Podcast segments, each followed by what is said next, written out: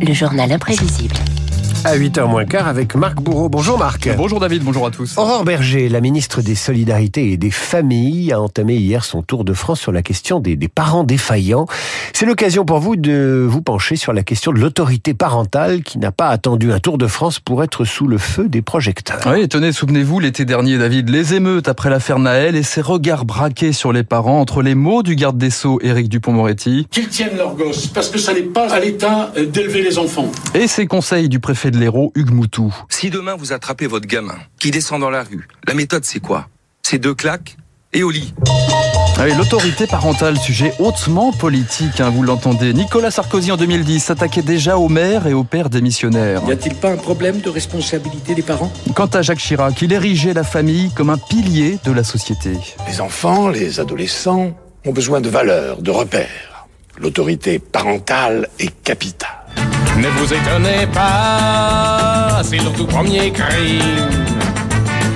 D'avoir fait mourir leur maman de chagrin. Tacada, tacada, voilà Oh, fallait la trouver Vous celle-là. l'avez trouvé, oui, mais tout le monde, tout le monde n'est pas la mère des Dalton, hein, David. L'éducation, en revanche, euh, ce n'est pas plus simple, à commencer par l'organisation quotidienne, de l'émergence des familles monoparentales à la répartition des tâches. En 75 déjà apparaissait un terme, la charge mentale. Lorsque chaque jour à 5h30, Maggie quitte son travail, pendant le trajet, elle a le temps de récapituler ce qui l'attend à son retour, les courses pour le dîner, la cuisine pour quatre, Qui chez vous fait la cuisine Je veux dire, moi, je sais pas faire la cuisine, je n'aime pas ça. Qui fait le ménage C'est pas moi non plus. Voilà, donc quand on a fait la cuisine et quand on a fait le ménage, eh bien, il faut parler avec ses enfants. hein. Et papa, maman, pire job du monde. Tenez dans la boum le film, lorsque Claude Brasseur et Brigitte Fossé découvrent que la petite Sophie Marceau a bien changé. Vous êtes même pas aperçu que j'ai paumé ma gommette en or, que j'ai raccourci ma frange, vous l'avez même pas vu. Vous avez même plus le temps de me faire réciter mes sons, ni, ni de me faire à bouffer. Ça vous est bien égal de savoir si je suis heureuse ou malheureuse.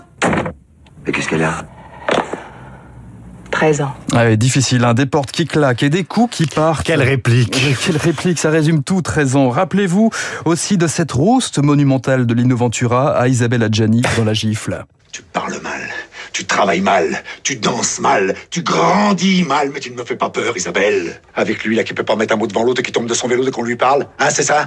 Pour toi, un homme, c'est ça? Mais je veux pas être noble, j'ai jamais dit ça. Et puis j'espère qu'à la cinquantaine, il se retrouvera pas sur le carreau, hein. Parce que toi, toi aussi, t'en es tombé de vélo avec tous tes diplômes. Et voilà qui nous amène à un sujet central, David.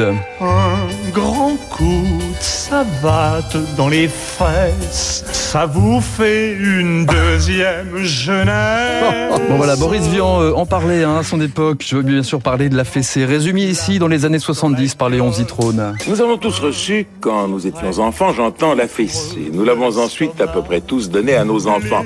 De petites fessées, naturellement, ce que l'on appelle le, le pampan. Alors faut-il bannir la fessée en France? La question se pose après mai 68. Une bonne trempe, ce n'est pas éducatif, mais ça n'a jamais fait de mal à personne, défendait alors l'éminente psychologue pour enfants Françoise Dolto.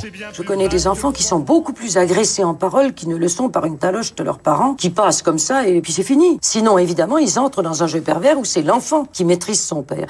C'est le maîtriser que de tirer sur la cloche et que ça sonne. Voilà, et dans le camp adverse, dans le camp adverse à l'époque, un nouveau discours fait son apparition. Le petit enfant a besoin de connaître des barrières, des interdits, mais d'une autorité qui respecte ses besoins, d'une autorité dans la sécurité, un petit peu dans le fond comme quand un, un jeune arbuste doit pousser, on lui met un tuteur, mais on n'arrache pas ses racines pour le faire pousser. J'ai rien compris. Voilà, le bien-être de l'enfant. Vous allez comprendre. Ce sont alors des méthodes Montessori, Pickler, Loxy, Steiner, Waldorf. Ça fait vendre des livres, ça anime des blogs aussi, comme celui de Marie Félin, passionnée par l'éducation positive, l'éducation bienveillante, l'éducation créative. c'est de s'intéresser à l'enfant de façon donc positive en utilisant des termes positifs. La punition et les fessées et la violence psychologique sont faites pour soumettre l'enfant à ce que veut le parent. En fait, on lui apprend à obéir. Là, on n'apprend pas à l'enfant à obéir, on lui apprend à écouter, à écouter avec son cœur et à accepter l'autre tel qu'il est. Et à partir de ce moment-là, tout, tout se met en place finalement. Ouais, ça paraît plutôt simple hein, sur le Oui, oui, papier. sur le papier. Voilà, c'est ça. Donc au milieu de tout ça, David, on fait surtout ce qu'on peut. S'il y a une règle à retenir, c'est peut-être celle d'Albert Einstein. L'éducation, c'est ce qui reste après qu'on ait oublié ce qu'on a appris à l'école. Fais pas ci, fais pas ça, viens ici, mets-toi là. Attention, prends pas froid ou sinon gare à toi. Mange ta soupe, allez, Brosse-toi les dents, touche pas ça, fais dodo, dit papa, dit maman. Fais pas ci, fais pas ça. Ah tata, prout prout cadet, ah cheval sur mon bidet. Mets pas tes doigts dans le nez, tu suces encore ton pouce. Qu'est-ce que t'as renversé? Ferme les yeux, ouvre la bouche. Pour pas tes ongles vilains, va te laver les mains. Ne traverse pas la rue, sinon pendant tu tu. Jacques Dutronc, dont j'ai lu ce matin ou hier dans un journal euh, qu'il avait assisté à une seule réunion de parents d'élèves et il regrettait qu'il n'y ait pas de buvette à l'école. Ah oui, bon, bah, on peut pas tout avoir. Ben voilà, mais enfin, il a plutôt réussi avec Françoise Hardy, il a plutôt réussi son Thomas Dutronc, Bah oui, je trouve. hein. Marc Bourreau, quel talent d'aller retrouver ces extraits, toutes ces archives pour illustrer ce sujet de l'éducation qui n'est pas un, un long fleuve tranquille. Merci Marc. À demain. Tout de suite, David Barou, un père exemplaire.